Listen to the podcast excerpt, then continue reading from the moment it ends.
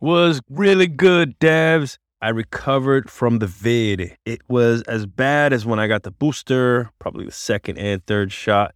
Probably lasted a good three to four days, though, feeling pretty shitty. I like to think that the vaccines kept it at bay from what could have been much worse. The hardest part, as I mentioned, was isolating from my pack. That was the thing that made me regret whatever I went out to go experience to get the damn thing. In better news, Descript, the application that I use to do all the post production for this podcast, accepted me into the affiliate program.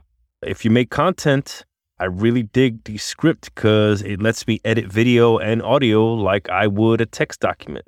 And they do the transcription and have pretty powerful automatic audio mastering. So there's a link to my referral code in the show notes if you make content and are willing to check out a different software set. Hopefully, I didn't feel like an ad. Definitely send me some hate messages if you want me to cut that shit out or classify it under that whole no bullshit, no ads, no bullshit creed of our show. Now, hit my music. On episode 34 of the Game Devs Podcast Out of Play Area, I sit down with Henry Golding, a principal software engineering lead at Xbox Game Studios. He's a fellow Seattle developer who came over by way of the UK as a programmer on Sea of Thieves, Minecraft, Disney Universe, and Dead Space Extraction for the Wii. In this episode, we go in on what test driven development is and where you can go to learn more, as well as his journey throughout game dev from how he landed to becoming a programmer, what he studied, how he broke in, and making the jump from the UK to the West Coast, and more. Please welcome Henry Golding. Let's fall the fuck out. Bienvenido, bienvenue, welcome to the Out of Play Area podcast a show by video game devs for game devs, where the guests open up one on one about their journey, their experiences, their views, and their ideas. No ads, no bullshit. Join us as we venture far out of the play area with your host, seasoned game designer John Diaz. Where's your accent from, Henry? well, you probably thought I was Australian, I bet. No, you didn't. Okay, mm. many Americans do think that I'm Australian. That's my little joke. I think you have a more proper Queen's English. I am English. I'm from England, and that is the accent that I have. To me, anyway, it, it automatically adds like plus 20 to the IQ.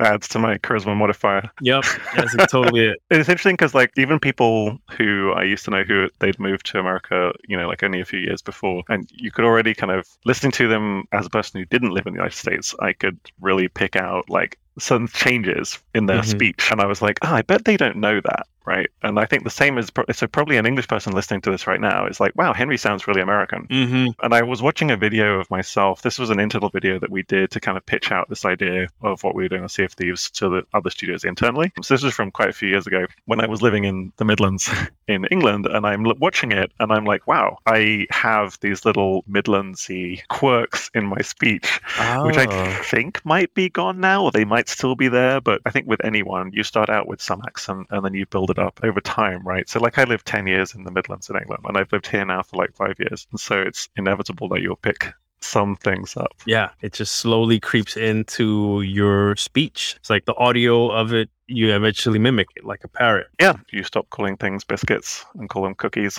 No, no. Yeah, well, actually, my my uncle, one of my uncles, who was originally English, he immigrated to Canada, lives in Vancouver, and his wife is Australian. And so he has this kind of really interesting accent, which is kind of a mix of it's not really Canadian, it's not really Australian. Yeah. Well, I, I know you have a multi accented household also. Yeah. So Catherine is French Canadian and then Spanish is my first language. So it'll be interesting to see what this household transforms into over time. what are you drinking? I am drinking Lady Grey tea. What is it with gray teas as opposed to like black teas, green teas? It is a black tea, but it's mm. like um, you know Earl Grey tea. It's like tea with bergamot flavoring, mm. and then the mm. Lady Grey is related to that, and it's with orange flavoring instead of the bergamot. Henry, so it's funny because you are one of the first people to actually take advantage of the self serve website for the podcast. Book time, come in, be like, yo, I got a story to tell. I want to tell it. And I was shocked because A, that never happened before you did it. And then B, I was like, hold on, I know this guy. what? It was serendipitous, put a huge smile on my face. It felt like a lightning bolt of like, yes, things are working, people are listening. Like all this automated self service back end stuff that I pay money into is finally paying off. Yeah, I heard about your podcast. You know, obviously we had met, but I didn't know you did a podcast until Chris Barassa told me. And Shout out like, to Chris. Oh. Yeah, so I was like, oh, cool. I should get in touch with this guy and we can talk.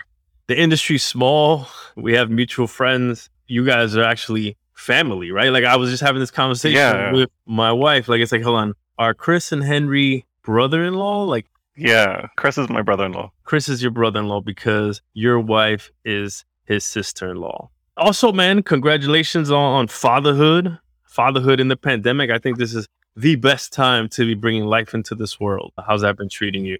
It's been really good, and it's certainly had its challenges. Say say more about it being the best time.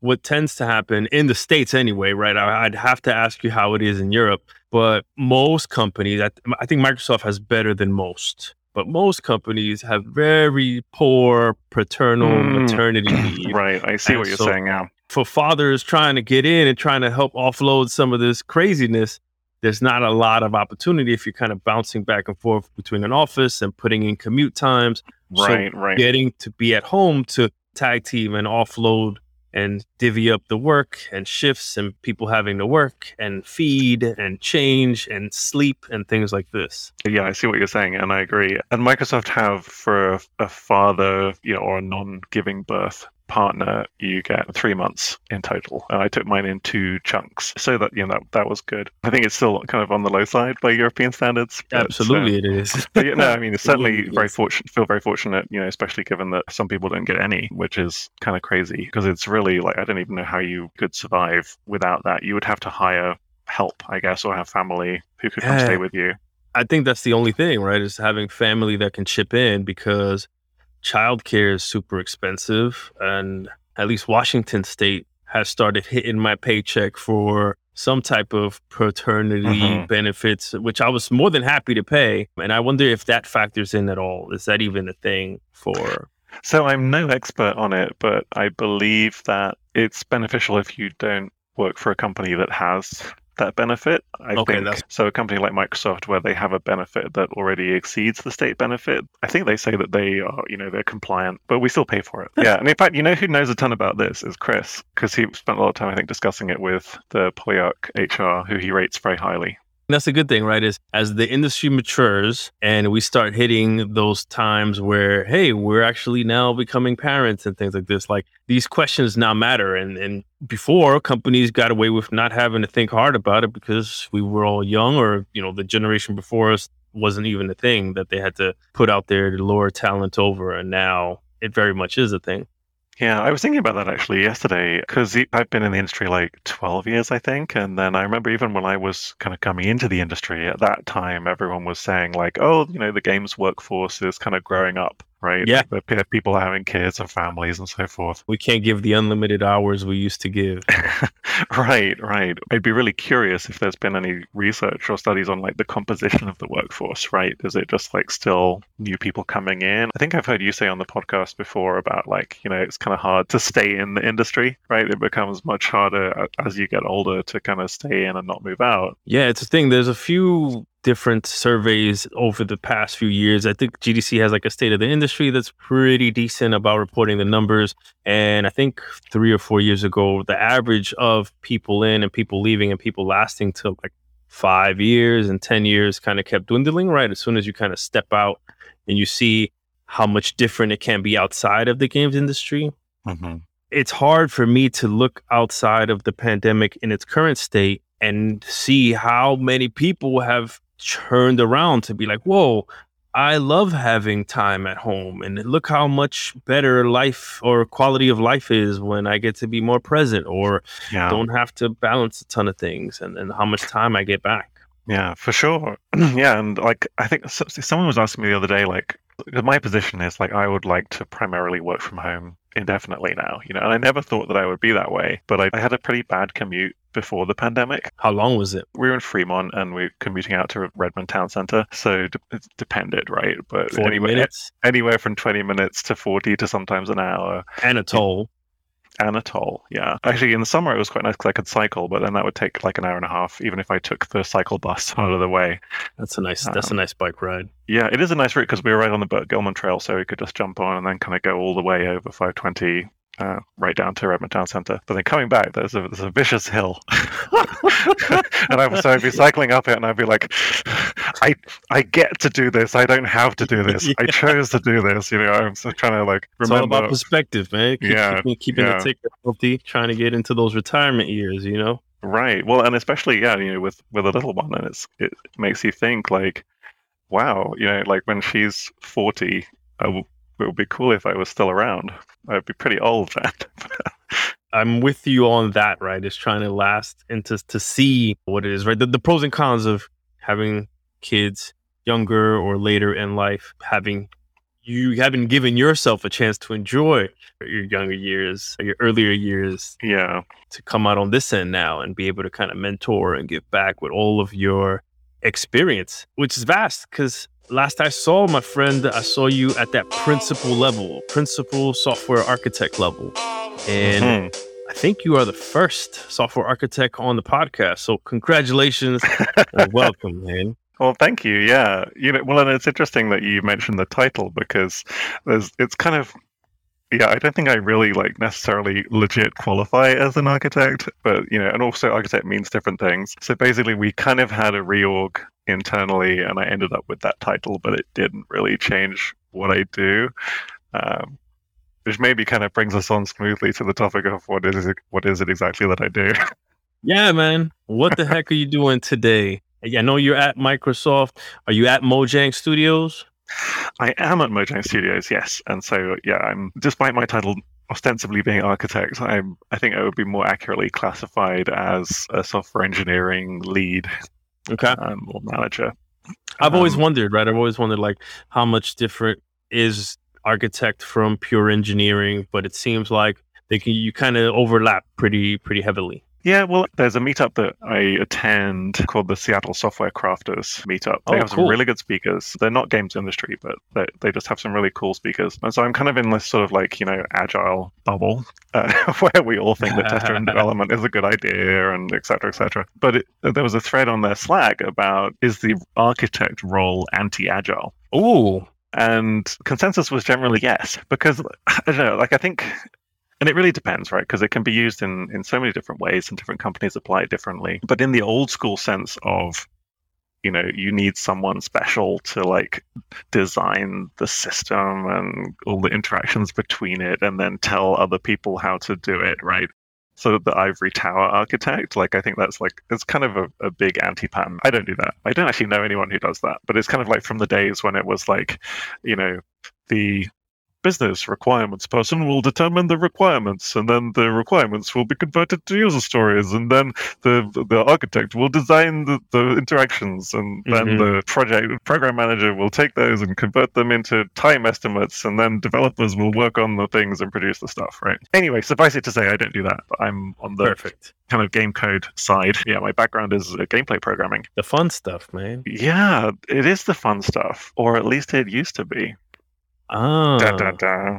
talk to me about how your team is structured in that massive live beast that is Minecraft. Let me give you the journey of how my team got created. So I was on the, the gameplay team for Minecraft, and we had a reorganization, and the gameplay team got moved to a different location in a different country. And so the people on the gameplay team were then needing to find something to do. And so I had a background in automated testing as well as gameplay programming, and I care a lot about the code that I write working, right, and being able to be shown that it works.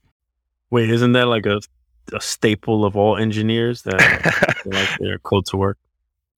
it's a good point. By saying that, I don't mean to imply that people don't care about that, but it matters to me to particularly apply te- some techniques that help me ensure that that's the case.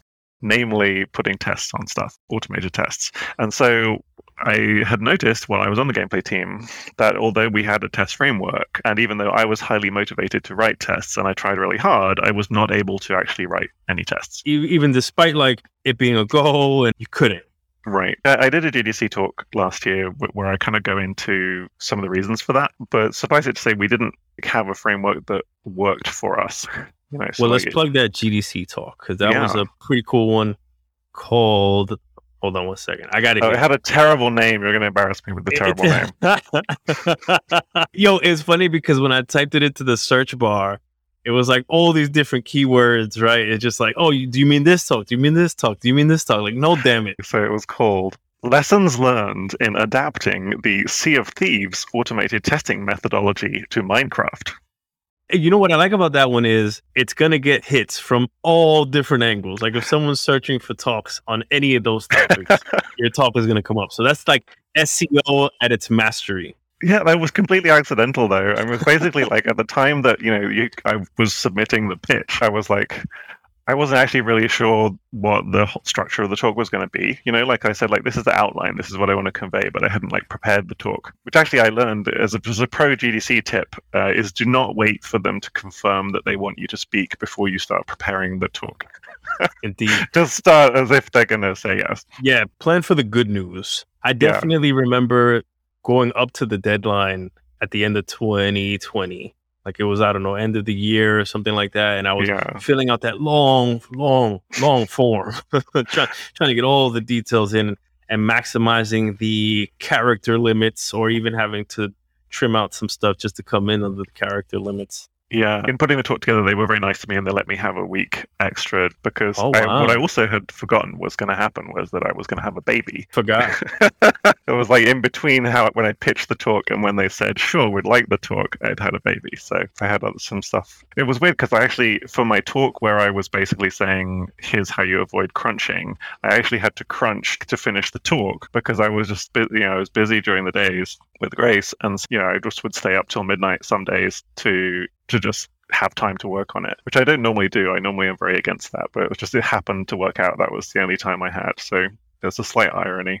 There is, man, but you know, there is a greater good in there is is sharing this key piece with the industry. I myself am very interested in this coming to games. The little bit of graduate courses I took for engineering, it's a staple thing. Any code you write, any framework, any system, you write a unit test for it like one to one. And and that way as the your code base grows, the tests grow and and things are kind of like stable and keeping each other in check for the most part. But Mhm. from what I've seen or realized is testing is a complete automated testing. Let's be specific, right? Automated testing is just now really getting a foothold in the industry. But I don't know. Is that is that what you've seen? There's a ton of interest, but not many people are really doing it. Or if they are, they aren't talking a ton about it, or they're kind of taking this sort of very high level automation approach.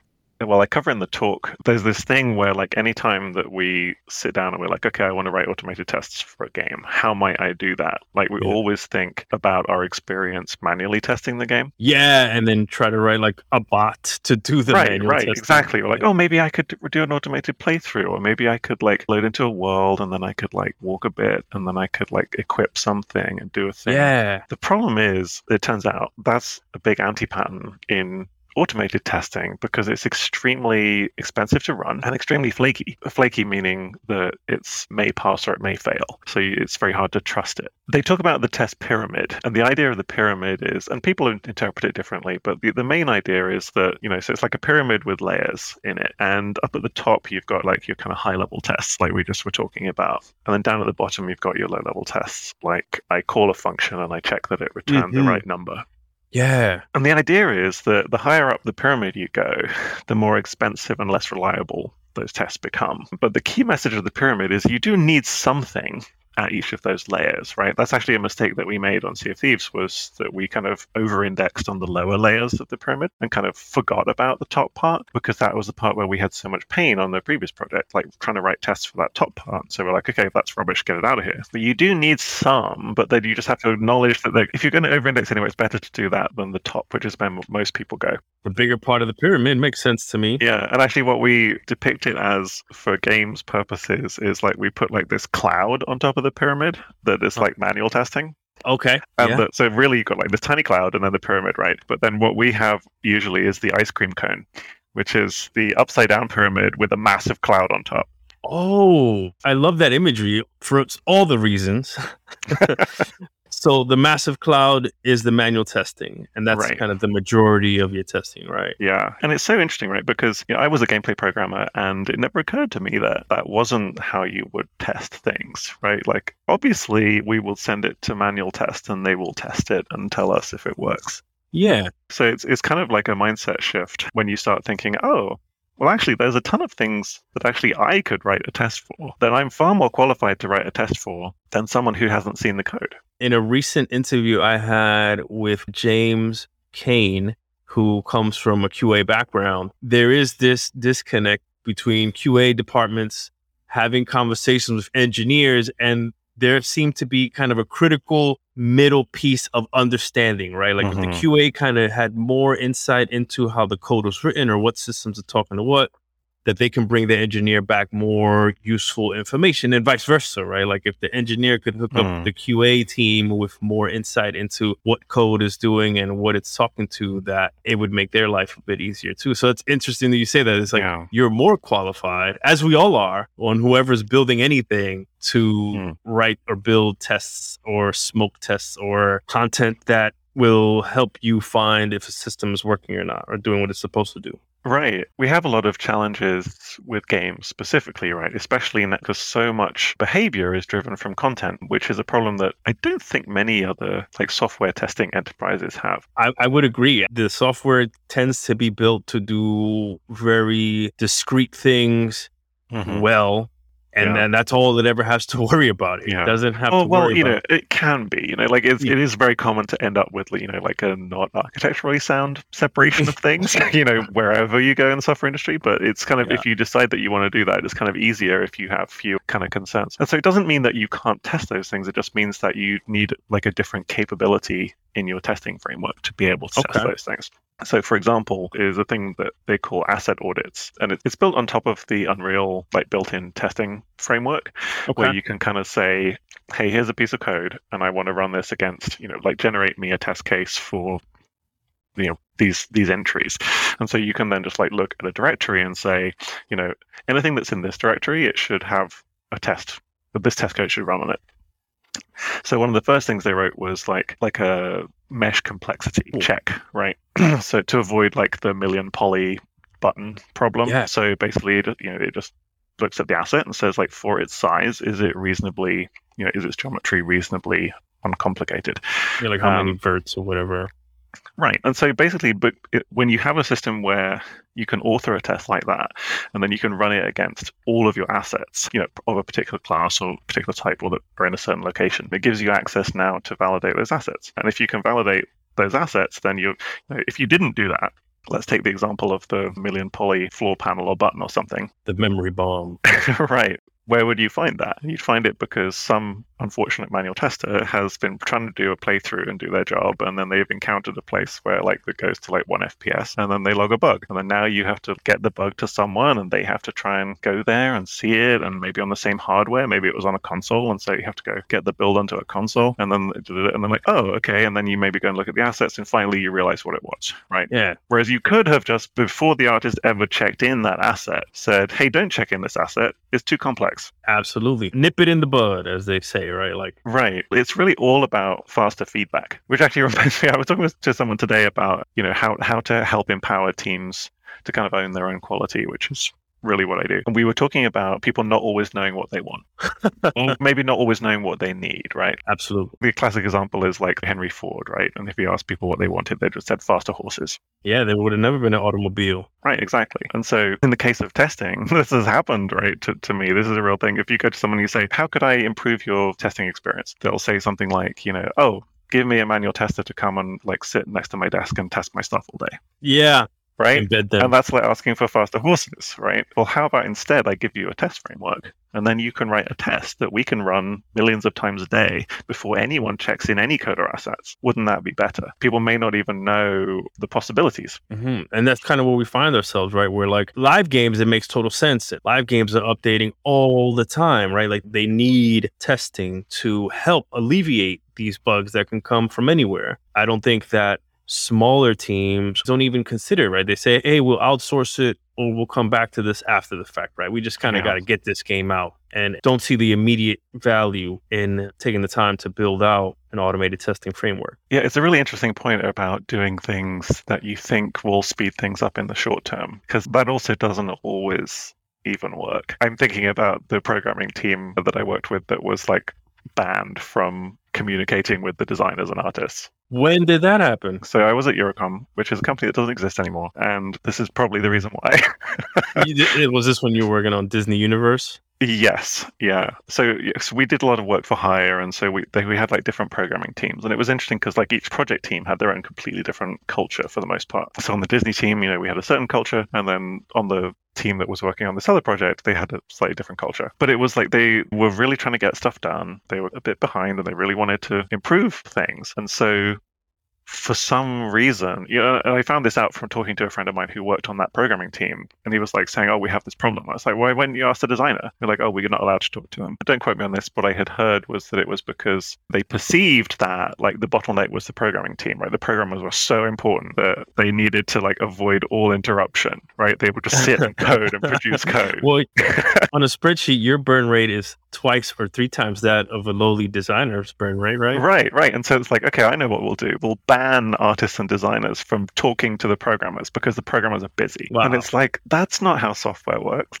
Like, Uh, especially not games, man. right. But, you know, I think it was maybe a reaction to the situation that they were in. You know, and it's understandable, you know, and we all do the best that we can given what we know at the time, right? But, Sure. you know, looking at it now, it's quite easy to say, wow, if things are late, the last thing you want to do is like reduce collaboration Absolutely. I guess I mentioned it because it was on this theme of doing things that are easy versus really solving the problem, right? It's easy just to say, don't talk to those guys, but it's harder to say, oh, is the communication not quite working? How can we tweak it? Like, are you communicating the wrong things? And that one kind of decision, it led to like this whole cascade of really terrible practices. So there was like one designer who was a really good programmer and he built all the stuff that the design team needed in Lua instead of having the programmers build it like they would have liked to if they had known. And so, so I, I was actually drafted in to help as a designer on that team towards the end. And so it was stuff like, you know, you get an email come out from this designer saying, "Oh, hey, I updated this script that everyone depends on."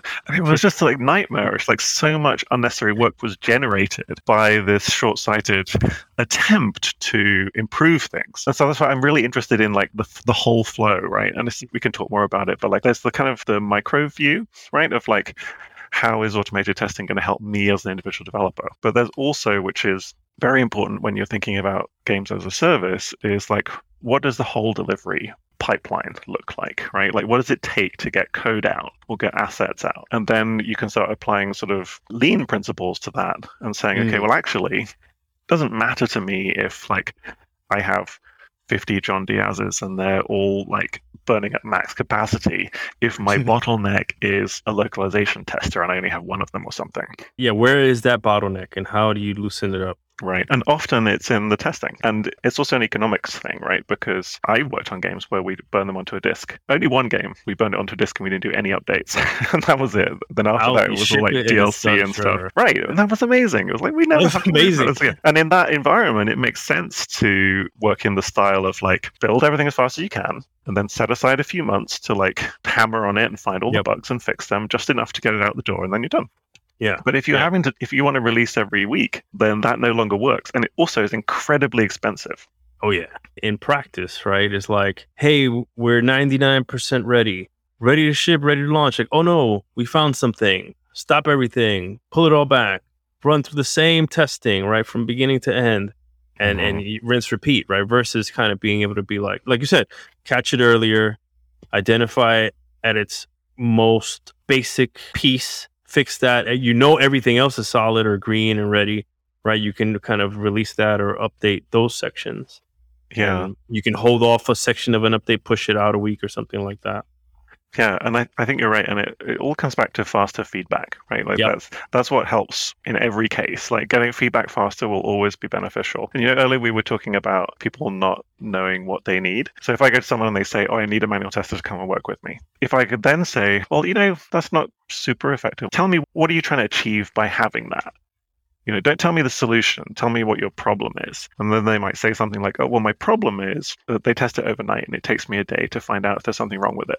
I'm like, Mhm. cool, okay, I can work with that, right? Because I have other solutions to that problem. Don't anchor it by focusing on the solution is more manual testing or closer manual testers. There could be any number of solutions, up to and including like using a language feature, for example, to make it so it's impossible to make a certain type of bug. I have to ask, right? I don't get to ask this often because, again, you're one of a handful of engineers on the show, if not one of the first two. What language or languages do you primarily work in? C++. The holy grail, man. Yeah. And when I was a tools programmer or doing kind of tool side stuff, mostly C sharp.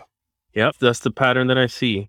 Yeah. Do, are you a fan of either, or hey, they're both good for what they specifically do? I used to be much more of a C++ fan. I think now, especially with a lot of the additions, most languages are sort of merging together. Like they all have roughly similar features.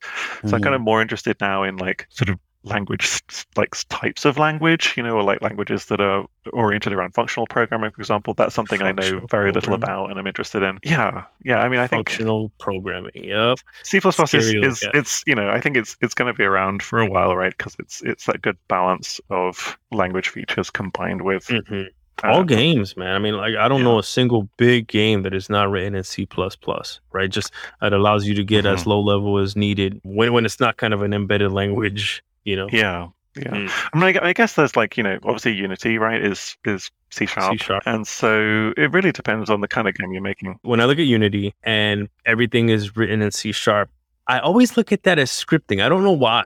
I don't Hmm. know why, because it's rare that you're actually seeing people modify kind of like low level code.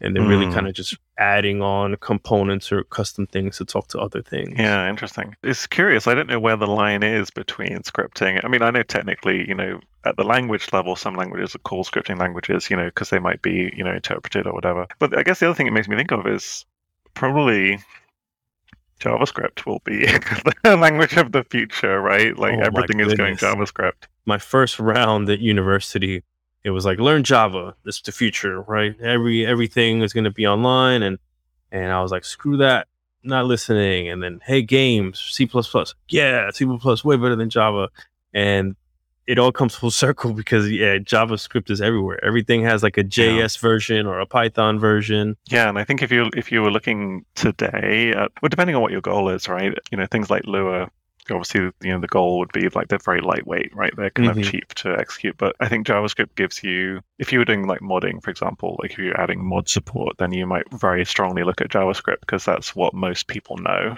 now, and like because Yeah. it's because it's the language of the web. So, and it's also going to be cheaper to hire JavaScript programmers, I imagine. It's, Mm, interesting. you know, like good luck finding a C++ programmer 10 years from now. I mean, unless I guess it's kind of big in, what is it, like the AI and stuff and image processing. In terms of language selection, I went C++. I chose my university course specifically because they were one of the few that taught C++. And I knew enough even at that point to know that, you know, you would need C++ to, to get a job as a programmer in the games industry. you were set on going to university to study to get into games. Right, yeah, because I it was kind of a career change for me. Because remind me, were you going into law?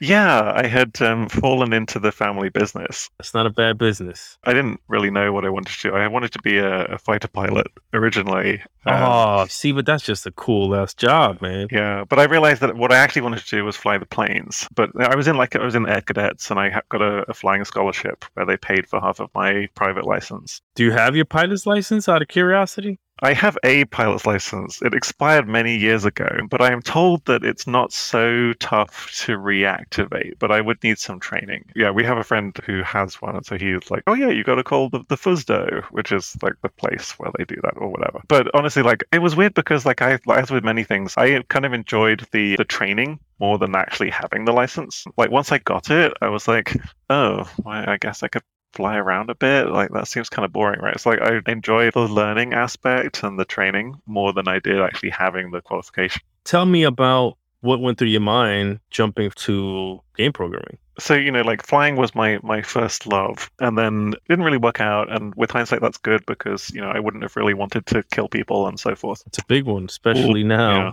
right. I just wanted to fly the cool planes.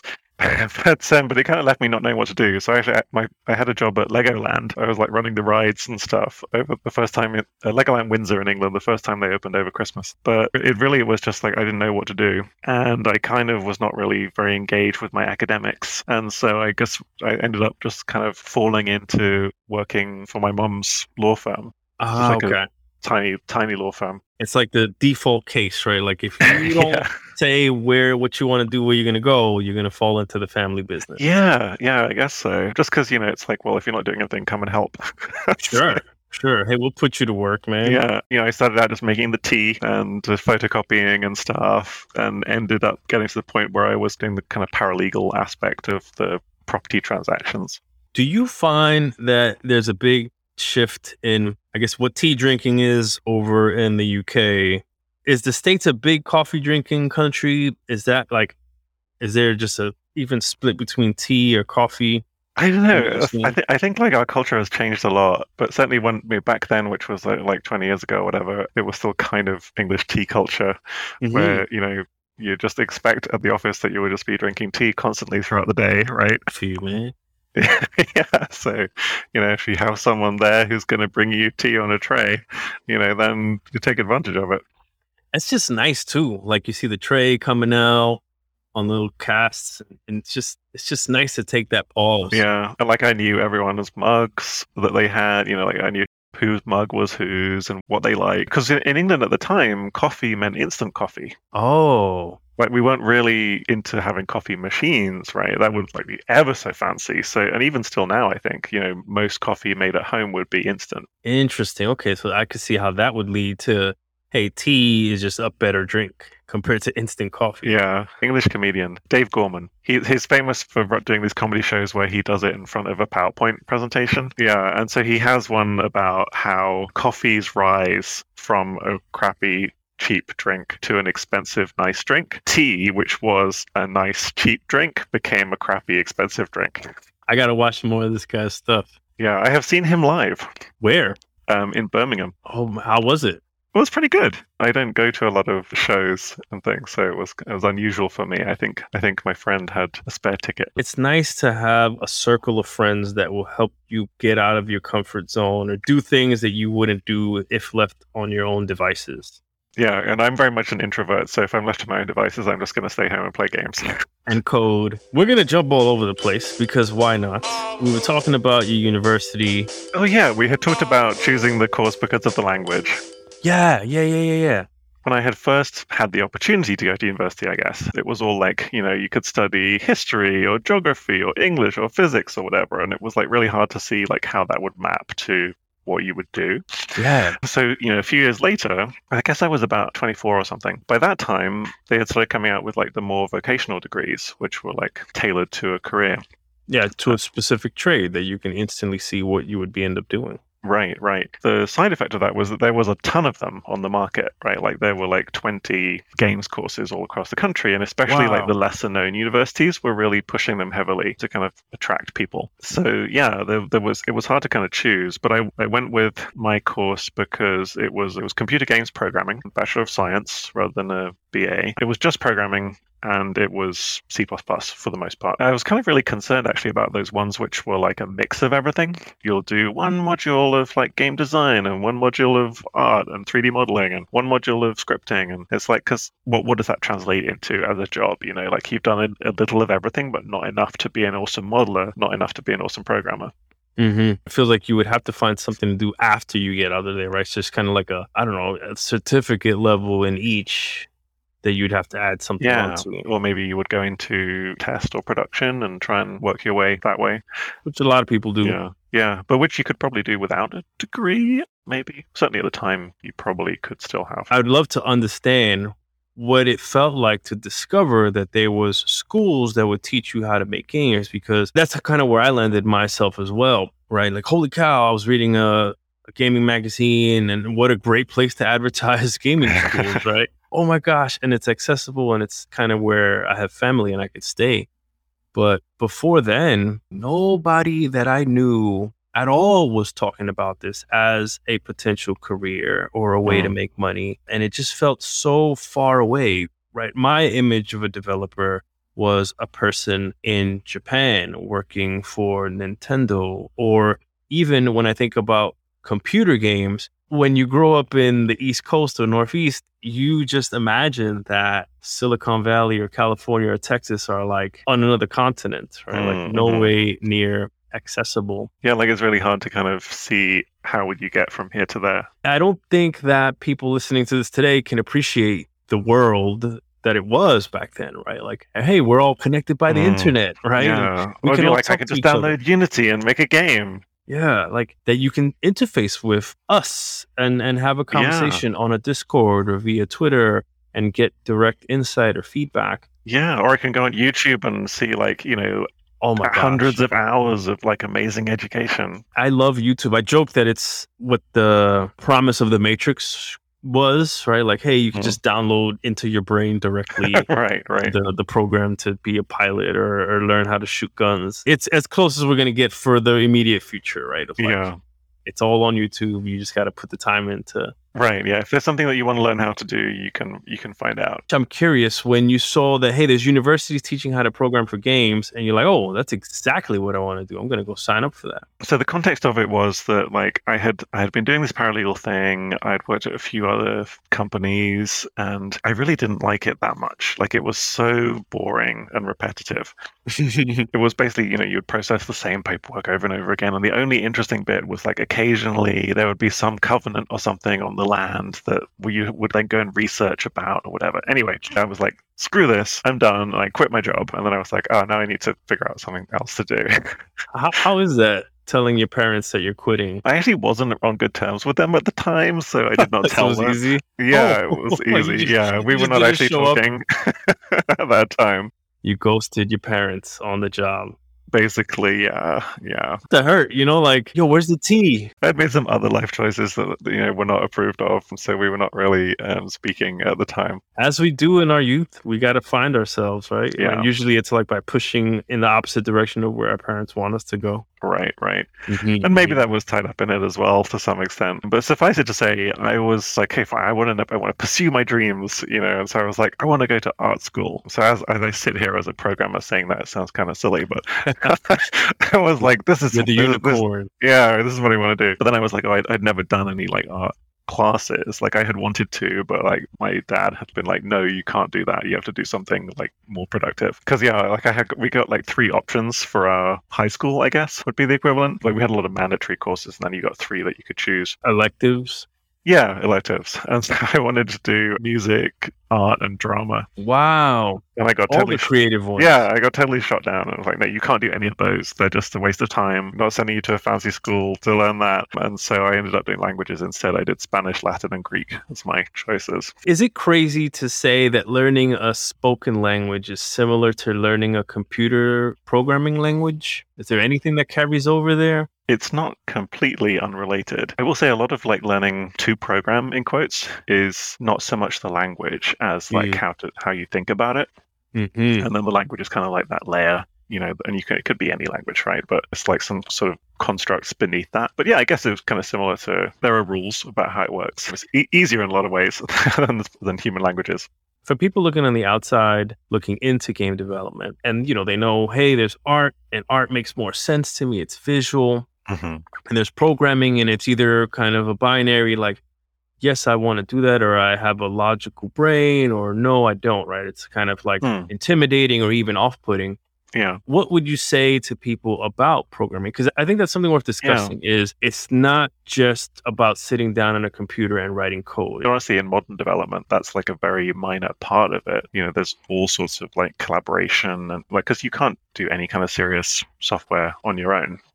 Mm-hmm. So Mhm. having the skills to collaborate is also a huge thing. I would love to see more creative people coding. I definitely don't think it should be the preserve of like logical brain people because you know like we know that that diversity in all forms increases success. I, I think it's actually being the programmer who can also talk to designers and artists. It- those are the people who are the leads. Those are the people who are going to do well, right? And be Absolutely. super in demand.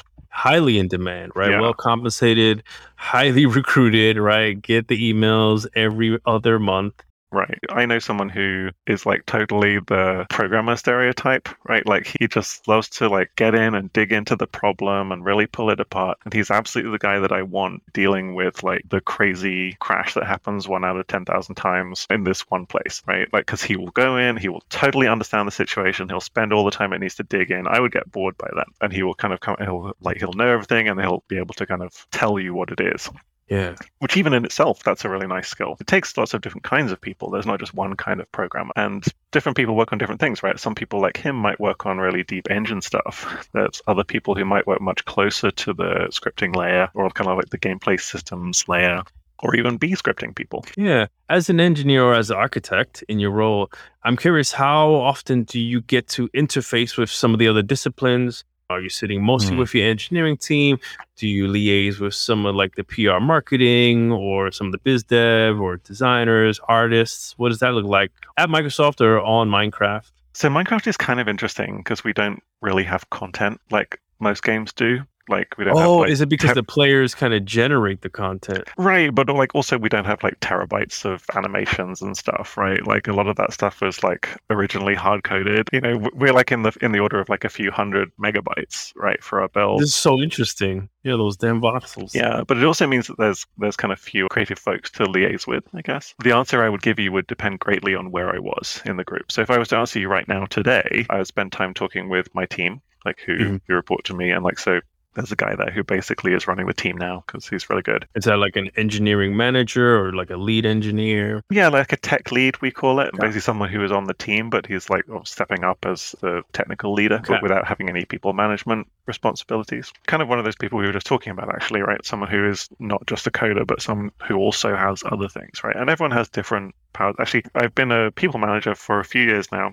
which I didn't think I would ever really want to do, but I actually find it super fascinating and amazing because, like, getting to know in more detail, like, what makes people tick and like what their particular skills are, and being able to ask them and have conversations about that rather than just Yeah. guess. I think it's an overlooked piece of the puzzle, especially in like the modern world where we're kind of heading more towards this like commoditization. Basically, the idea being we're in the games industry because we're really passionate people, mm-hmm. individuals, right? And there's we have a spark and we're humans. I love when a team can lean into that and leverage all of those incredible unique humans on the team versus as you reach, you know, very large scale, there becomes more and more economic incentive to just kind of treat people as interchangeable parts, right? Like Mm. a, a programmer, a, a programmer too, and not really. I don't. I don't want to be harsh or dismissive of like those practices, but especially where it's like, you know, oh, we're going to outsource this entire thing, or we're going to have a team. A team will come in and make this thing for us and then leave. Those kind of things where it like it treats it as like as a transaction. Whereas I think you get much more benefit where the team is a high performing unit and they can kind of work on anything. But that's the way, right? Like I'm gonna quote Mandalorian. that is the damn way where I've seen a few different places that just kind of hire year round continuously, where they're like, hey, if you don't see a role that fits what you're looking to do, send us your resume anyway. And they kind of interview for, are you a culture fit for the type of people that we look for? It's just good to have that process. And then you bring people on and they kind of find a way to, to contribute. On the other end, like you were talking about, is hey, we're looking for a crack shot, latest Python backend full stack developer.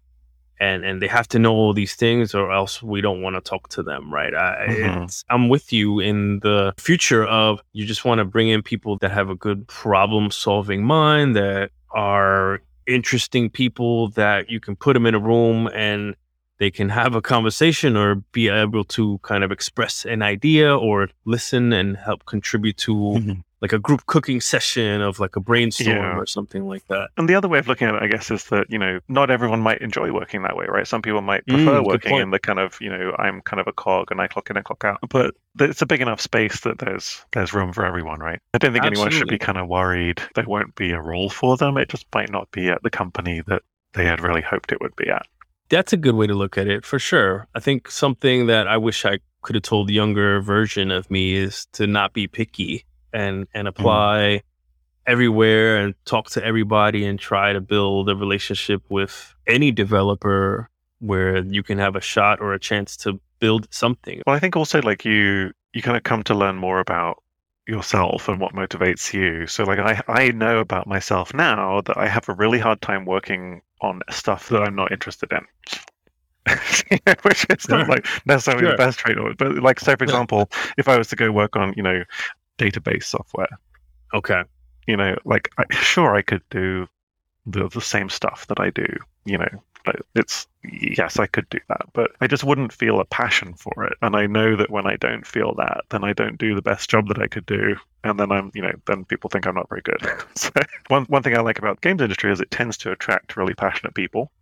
Yeah. It's really kind of a privilege to work with people in the games industry. And I haven't had a ton of experience outside of the games industry, but I think it's fair to say we tend to have really good people. Not only yeah. because it's like, you know, there's a limited number of roles versus the kind of the people who want to get into them. A lot of people really aspire to work in the games industry without necessarily really understanding what it is or why. I, I certainly did. I, I didn't know anything about what I was getting into. Talk to me about that. Like when you graduated, and now you have some C game programming background and you got your first job. Well, let's take a step back.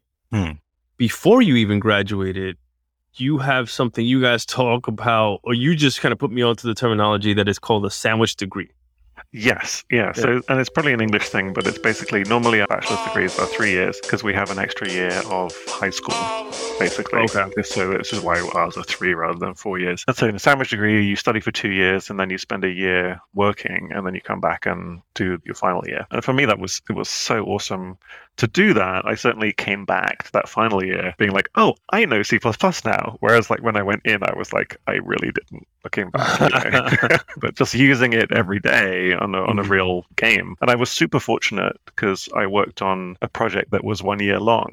and I was like there from the beginning right through to the end. This was Dead Space Extraction for the Wii? Yes. You know and so then i was able to say i worked on a project for its whole life cycle and and it was a relatively small team and so like i owned significant systems like i owned the weapons system and stuff like that. So it was yeah it was just a ton of learning.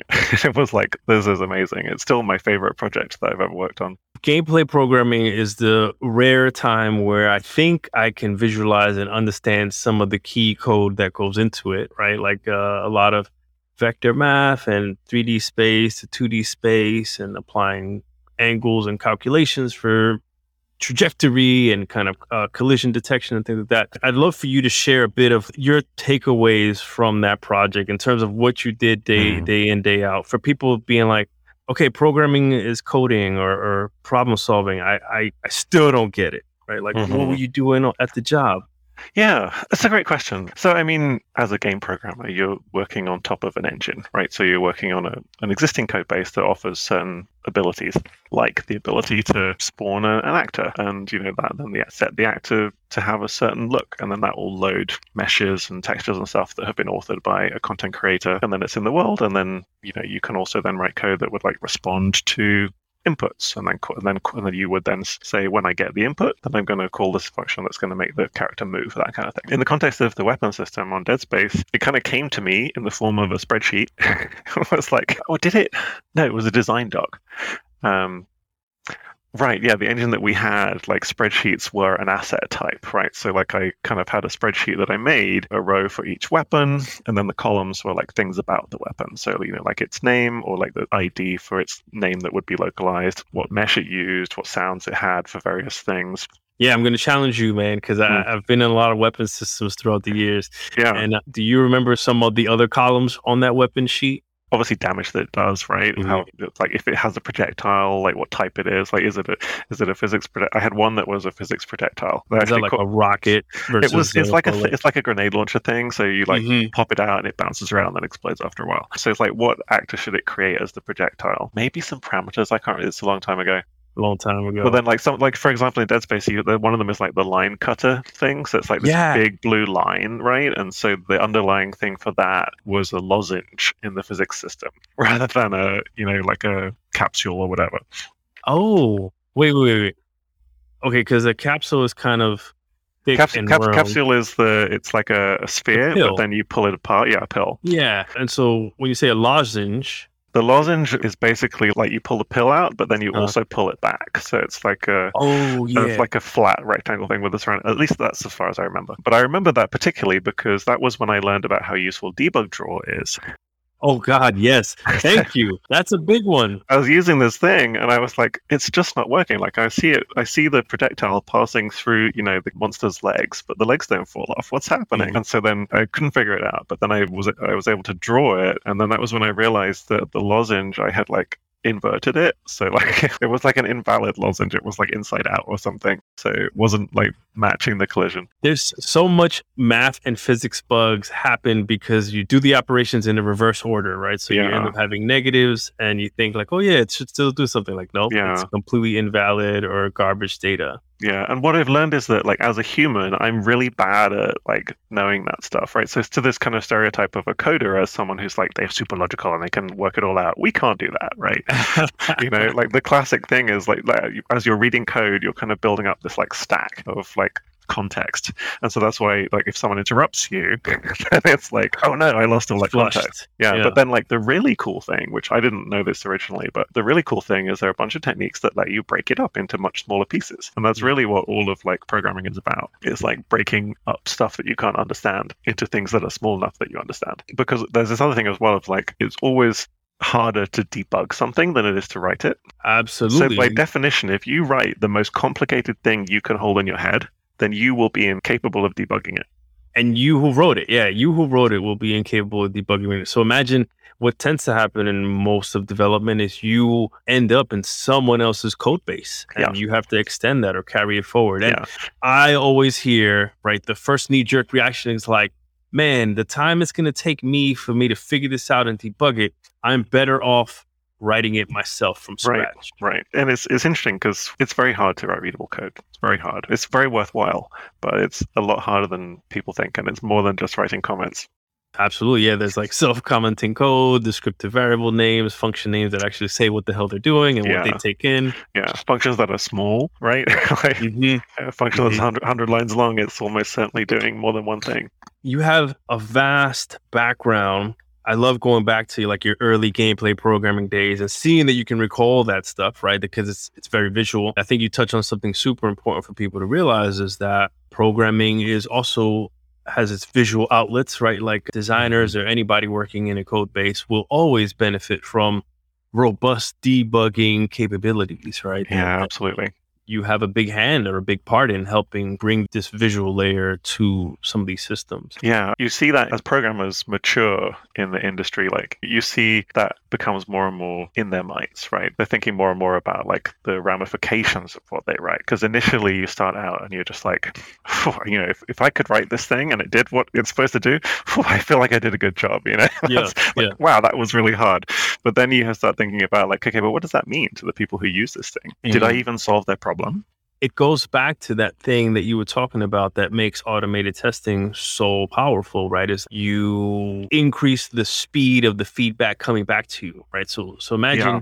as you're writing this tool or this system that, you know, in lieu of having the designer be like, ooh, that would be helpful, or extend that, or give me a lever to expose the shape and let me be able to pause it halfway and tune it and tweak it and then press play and resume, things like that is how can you increase the rate at which you get feedback for the decisions you're making. Yeah, that's actually a really interesting point, actually, is about so even if I'm writing code and I'm writing tests, you know, that support my code as I'm writing the code, yeah, thinking then again about like the people who use this system, how are they going to validate their changes? I think that's also a really important lens.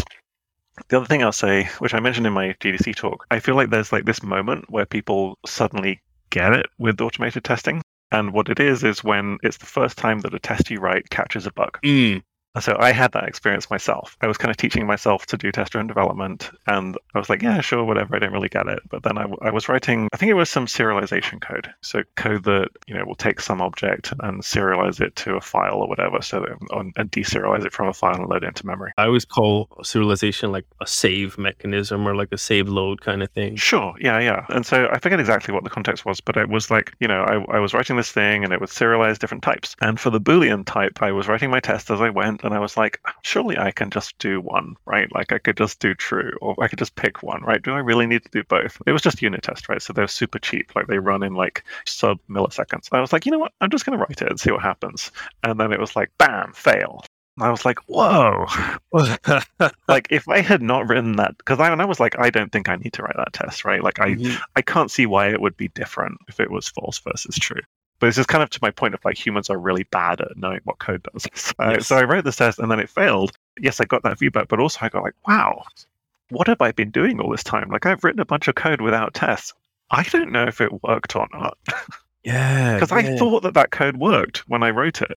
Right? It was only when I wrote the test and it failed that, that I, and I was like, oh, okay. Now that I look, I can yeah, I can see why that would be totally wrong. And I would much rather find that out now rather than like two months from now when Mhm. some artist has been using my system and the saves and they try and load this stuff and this bug happens and then and you know it's like two days before release or whatever and then you know now I find out. There was that point that it was like that epiphany of I can totally see the clear benefit that spending my time writing tests has for me. And I've seen that with so many other people. Right? Like everyone that I teach to write tests. Yeah. It's that it's that moment and then they come to me and they're like, My test found a bug. this is great. and they're so excited. And I'm like, that's awesome. And so a lot of like my strategy when I'm trying to like introduce people to testing is to try and get them to that point as soon as possible. hmm You bring up something that it makes it so obvious is there's that case where it finds a bug in your code that you can then fix. But how much better does it get when it exposes bugs in someone else's code, right? Like when they're in there extending a system and they are done and they did all their side, now they got to run the tests and the build machine returns back like, hey, it failed these XYZ tests. Go check it out Right. then you get a message. You'd be like, "Yo, Henry, I'm failing your test, bro. Help me figure this out." Right? I'm sure Yeah. that kind of like, yes, my officer or my cop did its job, right? It's Yeah. Well, and also, and also like it's you, we were talking about readability, right, in documentation, and tests. If written well, tests can offer that as well. So, like after I had moved to the United States, I left Rare, and like a few months later, someone just pinged me who I'd worked with there, saying, "Oh, hey, I'm modifying like the voice chat system that you worked on. Thanks for the tests because they really helped me understand how it worked." was that Sea of Thieves? Yes. And so, like, yeah, the, the the fact that like a test exists that says, you know, when I do this thing, I expect this thing to happen. Like, Mhm. in, in itself, can be really useful, right? If you look someone, if you look in a system you don't know, and you're like, oh, well, okay, I can see that the test say it should do this in this case and this in this case. Uh, yeah, self-documenting code. Yeah, the few unit tests I've seen do kind of explicitly tell you like this is the expected results for this input. This is what you should get. And so an experienced engineer can reverse engineer that to be like, I'm not getting these results. Let me step through a debugger, see the values. Oh, found my issue. So there's a system called Gherkin. It's a language, and it's basically like a human readable test specification. So it will look something like, you know, given I spawn a whatever, and when I kick it with my foot, then it should explode. And so it's part of a practice called behavior driven development, which is where, you know, your designer or whoever is kind of specifying the behavior would write literally something like this. And then you can implement it and actually turn it into an executable specification. With the caveat that I've never seen that work. I tried it. I tried it on Kinect Sports Rivals. I was like, this is going to be great. It's easier to talk it through for sure, right? It's easier Yeah. to say, hey, this is the behavior I expect. Then you have it, and hey, turn that into a test. there were two things that made it not work. The one was that the specification never survived the implementation, right? So if it would be like, given I see a, a creeper and it walks near me, it explodes. In the process of the implementation, to try and make that, you would have to end up doing something like when I launch the game and I load into a level and I create this and I'm in survival mode and da, da, da, and you know, it just becomes really long and too unreadable. Yeah, yeah, yeah, yeah. Uh, and then the other thing was that the way that I had it implemented was really high friction for programmers. So basically, we were saying to programmers, hey, you should use this thing. It's really cool. Right. But what actually it was was, hey, you should use this thing. And what it means is go open a new Visual Studio solution and go write some C sharp code and then go write some Gherkin code, which you also don't know how to use. And then go back to the game and add a hook that you can poke from the C sharp. And it's like this whole thing, right? And it's like no one's going Damn. no one's going to do it. And so then the what worked though was what we did on Sea of Thieves then was, you know, I'm in Visual Studio, that's where I write my tests. I'm in Mhm. the editor, that's where I write my test in Blueprint. So basically kind of keeping people in their environment, right? So like it's really like low friction. Because if I'm asking you to do something that you already are kind of suspicious about and you don't really want to do, if I make it super easy for you, you're much more likely to do it than if I make it so you have to like, you know, walk a mile before you can Yeah. That's human nature, right? Like Yeah. we are naturally lazy. You're going to take shortcuts, or not, not us, but you know, the brain is going to look for shortcuts wherever it can. And there is a drop off point if something has too many instructions. Yeah. So Mhm. you asked actually earlier about like what's my day to day look like.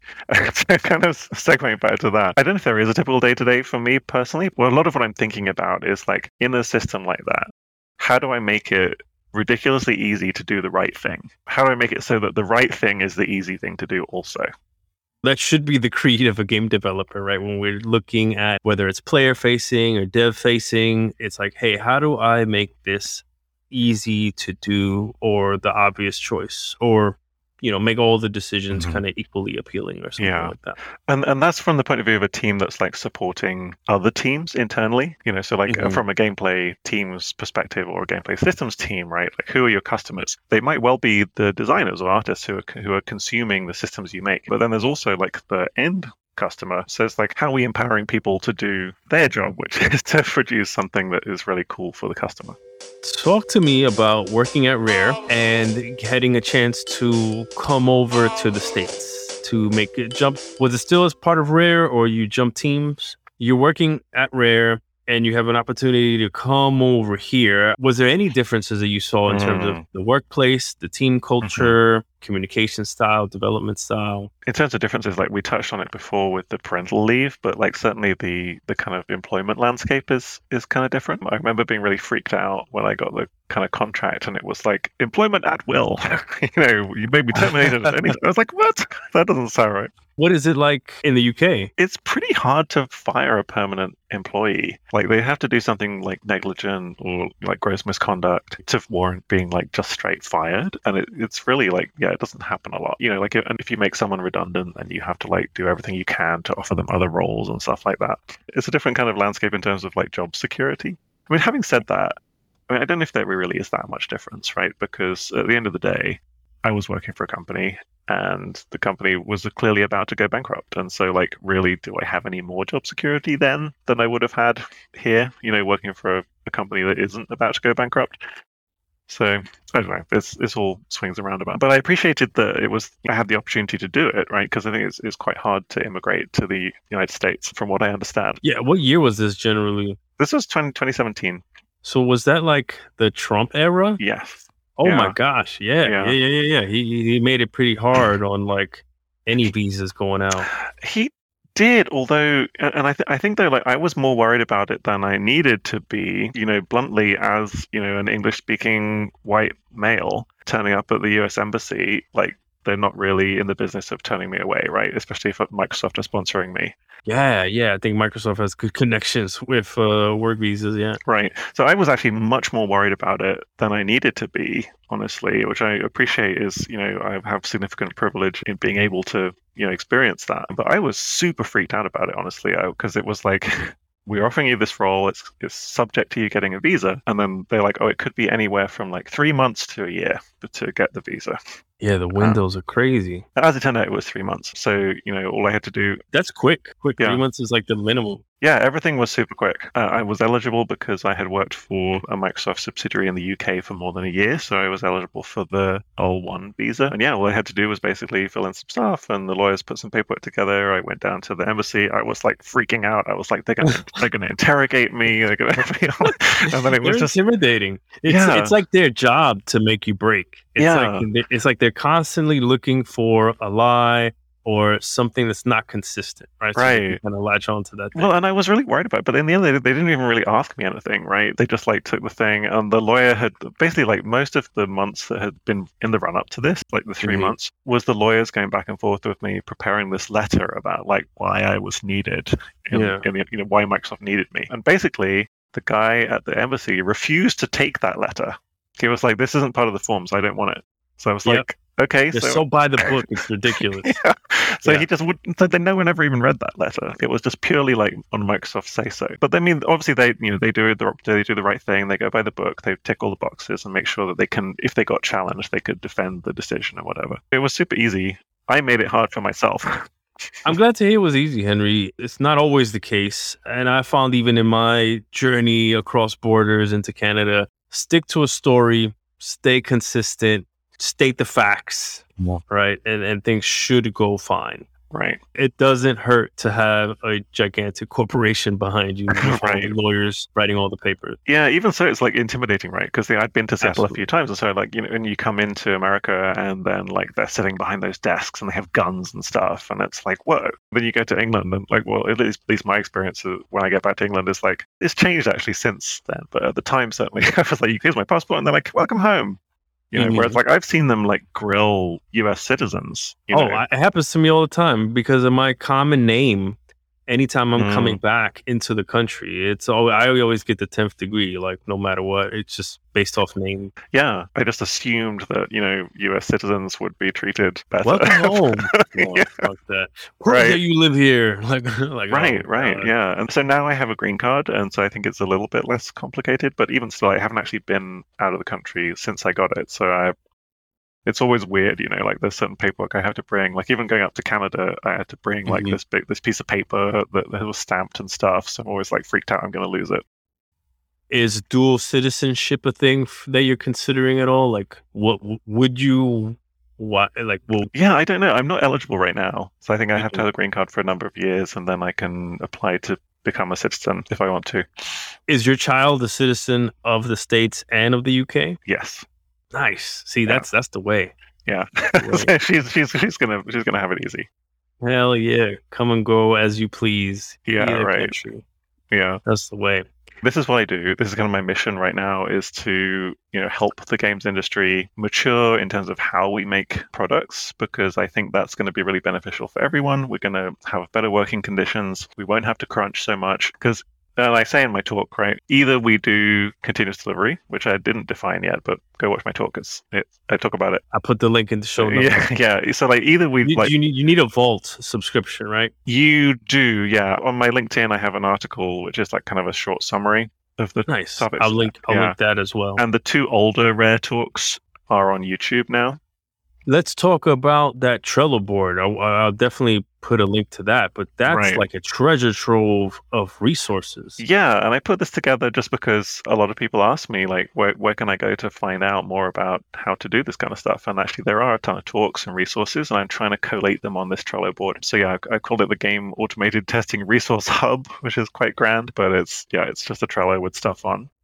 Yeah, there's like easily at least 10 great links already here. Yeah, and there's also a link on there articles. to the GDC Automated Testing Roundtables Discord. It's like the main kind of community that I'm aware of where people talk about this kind of stuff. So if you have questions, people are also welcome to reach out to me on LinkedIn. Like I know, like I say this all the time, and hardly anyone ever does, but I actually would love to hear from people for real. You know, if you have questions, if you're like, hey, I'm just a small studio or I'm a master studio, and I, I want to know how to do this, like that, that's literally my whole thing. I'm very motivated to just try and get this to take off more widely in the industry. Like we've done it now on Sea of Thieves and on Minecraft. There's no reason that it can't work for any game.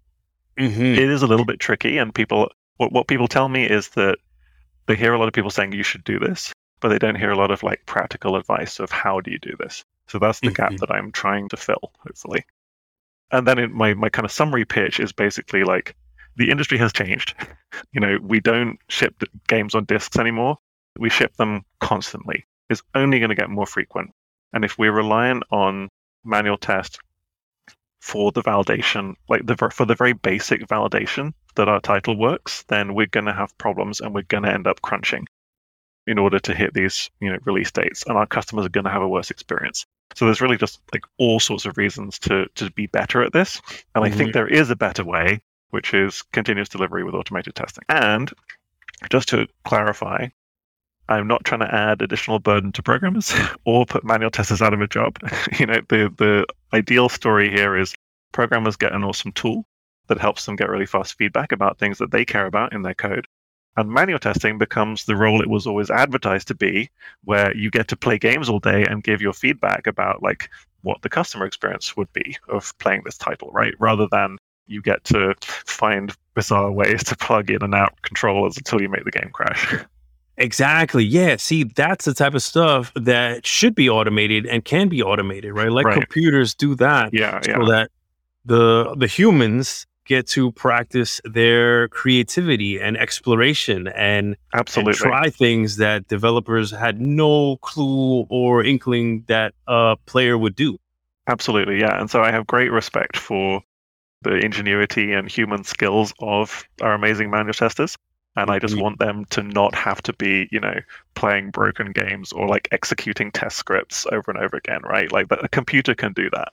You don't have to do that. That's a a waste of your time. Let's use your time for something that is worthy of human attention. This is a great treasure trove resource that I'll share a link to. You also mentioned in some of the conversations we've had that you just have this passion for sharing the knowledge. You have a YouTube channel where you kind of do like live extreme programming. Yeah, it's something that we're, that we're trying out, and um, it sounds kind of grand, but it's basically like it's pair programming, test-driven development. We've done two so far. It's me and the guy Declan on my team. Actually, we were talking about languages earlier. I should have mentioned Rust because Declan is a huge Rustacean. Rust. Functional programming. Yeah. Yeah. But yeah, and it's basically just us programming. I'm also hoping to do some kind of more like, you know, find people who want to come on and talk about stuff. So yeah, there's a YouTube channel, but it's all kind of accessible via my LinkedIn. So my LinkedIn is like a good jumping off point for all of this stuff. Excellent, excellent. We'll push people that way. Well, then, my friend, it, the time has flown by, and I've learned a bit. I've le- I've learned more than what I knew coming in, which is awesome. I've connected with you a bit more. There's so many cool things you've done that I wanted to touch on, right? That I want to learn more about just the beast that is Microsoft. There's one cool thing about the future that I just uncovered today.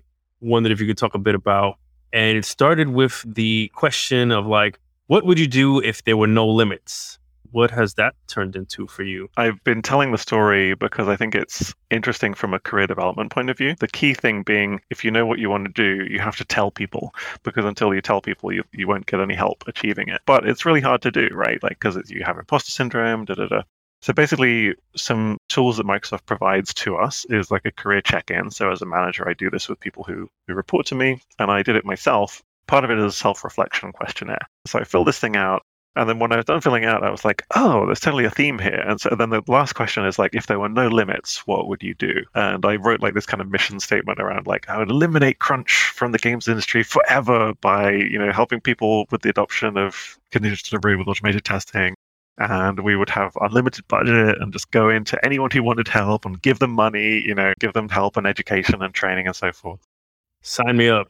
Yeah, right. I started telling people this was, this was like my goal, and someone said, "Oh, I know someone who's like trying to put together a team like that inside of Xbox Game Studios." So, long story short, hopefully by the time anyone is listening to this, I will be leading that team. So, we have an amazing opportunity to go help all of the studios that we work with. And my personal addition to that is like, for me, it doesn't stop there. Like, I lo- I, I would gladly help studios outside of us as well. So, if anyone else has questions, like I really do mean it, please contact me. That's wonderful. And I think it'll just kind of give you much more experience to be able to kind of apply these things en masse across all these different types of games built by different developers that have been doing things their own way, of which Xbox studios are gigantic now, right? It, Yeah. it used to be a handful of studios, and now it appears to be damn near a quarter, if not more, of the industry when you think about Yeah. Bethesda ZeniMax and you think about Activision Blizzard, and then you think about everything that was already at Xbox, right? Yeah, like the Forza yeah. team, the 343, Mojang. It's exciting, man. Yeah, and then the other thing is, because all of those studios, they all are probably doing something right along these lines, and so having a way to kind of figure out what that is and try and share it. We all would love to share more, but it's when you're trying to ship a product, it's really easy to get caught up in like, oh, you know, but when the product ships, then we'll go find out. But in this kind of world of games released forever, there is no like end date. That's when you could benefit from like you know, if I know that Jane, developer at that studio, is working on a thing, and then, you know, Sam so and so at this studio has a question about that, then I can connect them. So I'm, I'm really hoping that we'll be able to do more of that kind of stuff and Mhm. not only kind of taking knowledge out to people, but also bringing knowledge back and sharing it around. How do you break in at Microsoft? That is a great question. At the time you were at Eurocom, you were working on Disney Universe. Yeah, yeah. And that was the project that I was mentioning that kind of took the company down was happening. And so I was like, I need a new role. So I took a, a contract role at a Microsoft Game Studio. No, at Rare. I had actually been at Lionhead prior to that. I was, yeah, it didn't really work out. Some games got cancelled, I working on tools, and I was like, I want to be a gameplay programmer. It was a whole thing. Oh, okay. So you left. You're like, hey, man, I want to work on a game. Project got did, canceled. yeah. Which which happens all the time, right? You get in, dream job, dream role, and the rug gets pulled out from underneath you. I was total Lionhead fanboy, right? And I was like, this is my dream job. Da, da, da, da. And then, like, a few months in, I was like, wow, this is not my dream job. And then I went to Eurocom, which I had never even heard of before I started working there, right? It's not like a big name. Let that be a lesson to you, right? Like, yeah, yeah, like the cool, the cool sounding company that makes the game you love might not be the place that is right for you to work. was it like a Fable game or something? I actually, when I landed there, they were working on Milo and Kate, which I don't know if you remember, like that tech demo for Project Natal, which then became the Kinect. It was like the little boy on the swing, and like you talk to him and stuff. You had asked specifically about how to break in at Microsoft. So the answer is, you know, if you want to be a contractor, keep an eye out for those contract roles. But you know, if you want to be an FTE, then there's a standard process that you must go through, right? Uh, so if you're if you're coming out of college, then you hire, you go through, you, you apply through the college process. There's a way that we can tell recruiting, hey, there's someone we're interested in. So, for example, I have a mentee right now from the Washington State Opportunity Scholarship, which is uh, just a nonprofit that tries to increase access to tech jobs by funding education for STEM topics. And so, for example, you know, if she applied, what I'm told is there's a mechanism by which I can say, oh, we would like to interview her. So, you know, it's worth networking and finding contacts. And studios like Mojang do a lot of outreach, especially we are trying to do better in terms of diversity and inclusion. And so we're trying to go to places where we wouldn't necessarily have gone before. But having said that, you know, we do have obviously a gazillion applicants. So it's pretty tough. And also like you may not necessarily get much control over where you end up. Especially because, you know, like for example, you might come in thinking that you're going to work on Halo and then something happens and and then you end up working on, you know, Office or whatever. Yeah, that that's crazy. That's a big shift. Yeah. So uh, not that so I'm not saying not saying that happens a lot, but certainly like there's a guy on my team who's like we kind of rescued from another organization where he had ended up like and he had thought he was coming to Xbox. I try and build relationships with colleges.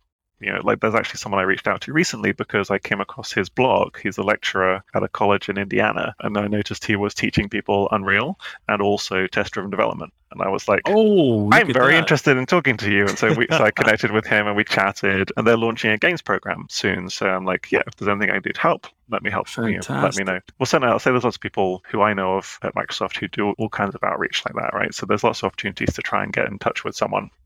And if you do have a contact, then that's an opportunity for them to give you advice. And even like what seems to us like super basic advice, I think is really valuable. So, like my mentee that I had a conversation with, she's taking a, a web design class Mhm. at a local college. And our last conversation, I was just able to give a lot of feedback about her resume in terms of like what, you know, what would someone who is recruiting for a web design role be looking for? Even though I'm not a web designer, I don't really know, right? But Yeah. I know enough to be able to give an incredible amount of valuable advice. So I guess that my rallying call for people like us is there are tons of these opportunities, right? There's all sorts of nonprofits who will connect you with mentees who you can Mhm. have you can just have like two conversations with and be super influential to them and help them overcome those barriers like not knowing how to put a resume together, right? That's awesome. It's like put yourself out there and share what you're up to. Because if it's interesting to you, it will very well be of interest to other people and it helped you find them and connect with them, right? Yeah. Like test driven development on Unreal systems. you Yeah, know, yeah. Boom. Ow. I'm super interested in like how can you know because I think these skills are going to be really necessary you know in the Mhm. coming years and the more people who have them the better off we'll all be and so Mhm. like I'm really interested in like f- forming relationships with colleges so like I did a little talk at USC recently there wasn't so many people there but was, you know we're try- just trying to make a start and kind of spread the word Quality over quantity. That's how it goes for sure. That's a great point. Is for a lot of this future facing growth and progress is to start at that academic collegiate level, right? Like inst- instill it in them early so that when they get into the industry, they're kind of preaching it as well and, and applying it.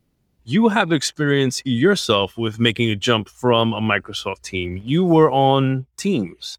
Yeah, that was actually the team that I joined when I moved out here. And the reason was that when I was working at Rare on Sea of Thieves on all the testing stuff, there was a podcast I listened to called the A/B Testing Podcast with Alan Hey. with Alan Page, who he's the A in the A and B. He literally wrote the book How We Test Software at Microsoft, which is super out of date by the way. Don't read it. He would tell you do not read it, but he's really evolved as testing has changed. So anyway, his podcast was super influential to me, and I met him a couple of times because he worked at Microsoft when I came out to visit.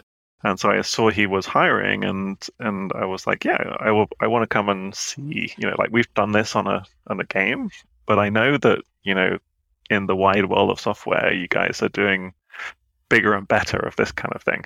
So I want to see how the real pros do it. so that's how I ended up coming to the Microsoft Teams team. And suffice it, you know, I, I stayed there for I think a year or two, but uh, suffice it to say, Alan had had actually left the team, and the team charter kind of changed a bit. And so I ended up basically doing some stuff that wasn't interesting to me, and I didn't feel like I was really learning.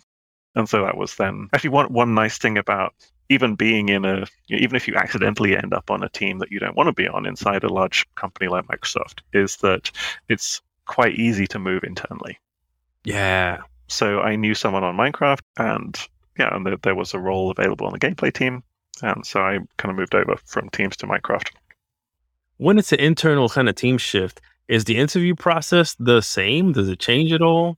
It is the same in the sense of you still do interviews, and I think they do that for you know for equity reasons. You know, like it should be sh- you shouldn't have an unfair advantage for you know like we want to hire the best people, not just people who have the opportunity to apply because they're internal. But having said that, you have the advantage of when you are an employee and you log into the recruiting site, you can see who the hiring manager is, and so you can Mhm. then kind of contact them and say, "Hey, I would like to have an informational with you," where you can just have coffee, and then they will tell you about the role, and you tell them. About, so it's not an interview, but you get a chance to understand more about the role Heck yeah. than you would if you were just applying for it externally. But actually, that's speaking to to your question about breaking in. Like, if you're able to cultivate a contact at Microsoft who can maybe provide that information or even reach out to such a hiring manager on your behalf and try and understand if that role is a good fit for you, hmm that could be a way to improve your chances of finding a good match.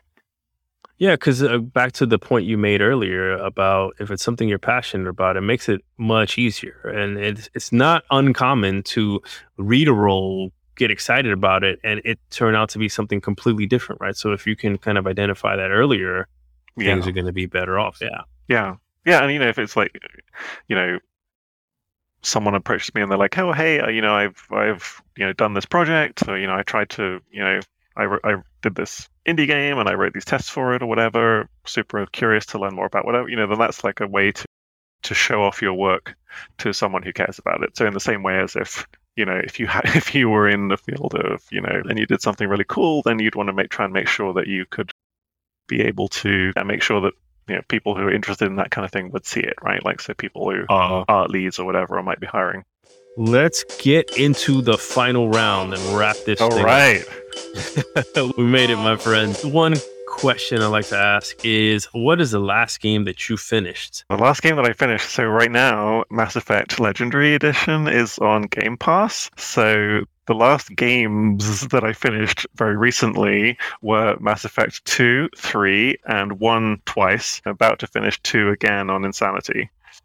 Damn, that's hardcore. I love hearing that. yeah, I'm kind of achievement hunting a, a little bit, but I replayed them through, and then I was like, oh, you may I'll try that Insanity. So I, I got the Mass Effect One on Insanity near the end of Mass Effect Two on Insanity. I think three is going to be harder, but we'll see. Do you classify yourself as a completionist in that kind of gamer quadrant? Not always, but I can be. if the game hooks you, right? If Yeah, you yeah, really yeah. like. yeah. That's awesome. I'm a big achievement hunter, and Game Pass has kind of re-sparked that. Yeah, actually, my my favorite achievement, or like the achievement I'm most proud of, was this was years ago, but it was like Deus Ex: Human Revolution, I think, and Yeah, they had one, the first one, right? yeah, the first reboot, I think, Mhm. um, whatever, whichever one that was. But they had Yeah. like this. It was like three achievements. There was like the whole game on max difficulty, the whole game without killing anyone, and the whole game without being seen. Okay. I did a playthrough and I popped all three of them, and I was like, "This is amazing."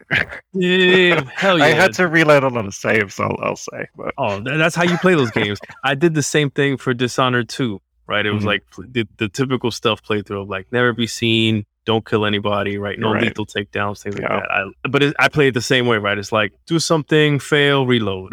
do Yeah. something, get spotted, reload. Yeah, and normally I don't have a great tolerance for that, but just some games like really hook me enough that I'm willing to do that. Exactly. I love it. What is the last book you read? The last book that I read, read in quotes, was this book that's on my desk. We have this engineering book club, and we're reading Refactoring by Martin Fowler. So, but there's a bit where you, the bit that you can read, and then it turns into like a reference thing. Mm. And then I was thinking about this question, and actually, a, a book that I wanted to mention because I thought it was really important when I read it was Caste by Isabel Wilkerson. It's kind of a rough read, but it's very powerful. Caste in terms of caste system. Yes, yeah. Mm. It's very good. Yeah, it was recommended by Shola Richards, who comes and talks to us sometimes. He's like known for being like the workplace civility guy, but it's basically about it's comparing sort of race in America to caste systems in other countries. It's a super interesting lens, especially for me as a foreigner. I learned a ton. So yeah, I highly recommend it. Okay, man. I might have to put that on my list. I don't normally ask this question, but I found it interesting that you have people get, get to come in or Microsoft invites to give talks or share share an idea. Curious, what are your favorite perks at Microsoft? I'm curious myself if you guys have like unlimited Game Pass subscriptions or something. We do actually, yeah. So yeah, we have Game Pass subscription, and you don't even have to work in Xbox for that anymore. We have you know free games, obviously that we publish, which is nice. One of my favorite ones is we get access to the O'Reilly book library online. Oh, yes, that is so worthwhile. Yeah, yeah, and there's tons of technical books on there that are really awesome, and you can kind of make playlists and stuff. So it's, it's Yeah. I really value that. Shout out to all the companies out there. If you don't have an O'Reilly subscription for your employees, look into that. It is so worthwhile. Because, yeah, these texts generally go for like 40, 50, 60 Right, bucks, right. if not more. Yeah, and it's Mhm. like the, the the ability just to go and just open it and read it on the internet is amazing. The access it gives you, right? Because like even your most highly paid employee isn't going to go and drop a thousand dollars to read like ten books, you know, or Exactly. whatever. It's a great reference, and you can read it from any device, right? These days, you have SSO, you use your work email, and you can access it from any device. And it's, yeah, I got to check. I got to Yeah. look. I think I O'Reilly. should uh, give us some kind of uh, kickback for for this Heck commercial. yes. hook, hook up a sponsorship. Yeah, we had it at EA, and I haven't checked to see if I have it at Epic, but I want to yeah. But that kind of thing, you know, free Orca card, I guess, back when travel was a thing. But for those outside of the Seattle area, that's a bus pass. Yeah, is there an equivalent system in the UK? Like I forgot what it was. Yeah, it's kind of it varies on varies based on region. Like you got the Oyster cards in London, and That's what it was. It was something Yeah. with a O. I always confuse the two because it's like Orca, Oyster. I was like, damn it, I'm gonna say the wrong one. Awesome. yeah, yeah. that's what it was. But yeah, and then other, other than that, I mean, yeah, they have a ton of great benefits. Like medical insurance is wonderful. I am aware of that now.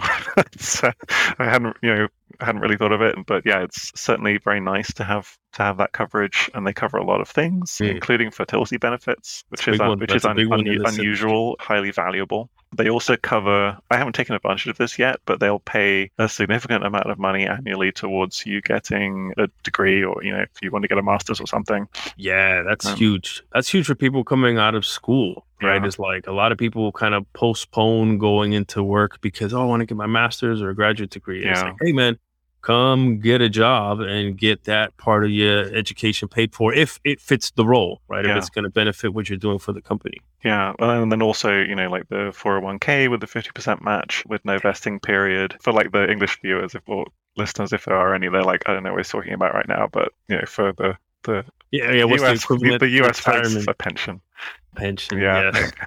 Gosh, for life. Yeah, but still So your matching half of your contributions to a pension is still, you know, I, I've never heard of that. It's it's really Mhm. quite quite good. All right, I'm gonna I'm gonna stop you off, man. Pretty Yeah. soon, yeah, you have to cut me off, or I'll just keep Yeah. selling selling Microsoft benefits all day long. yeah. All right. Great, great stuff though. I appreciate it. What would you make if you had a small team and enough money to give you runway for three years? Ooh, that's a great question. I probably wouldn't make a thing.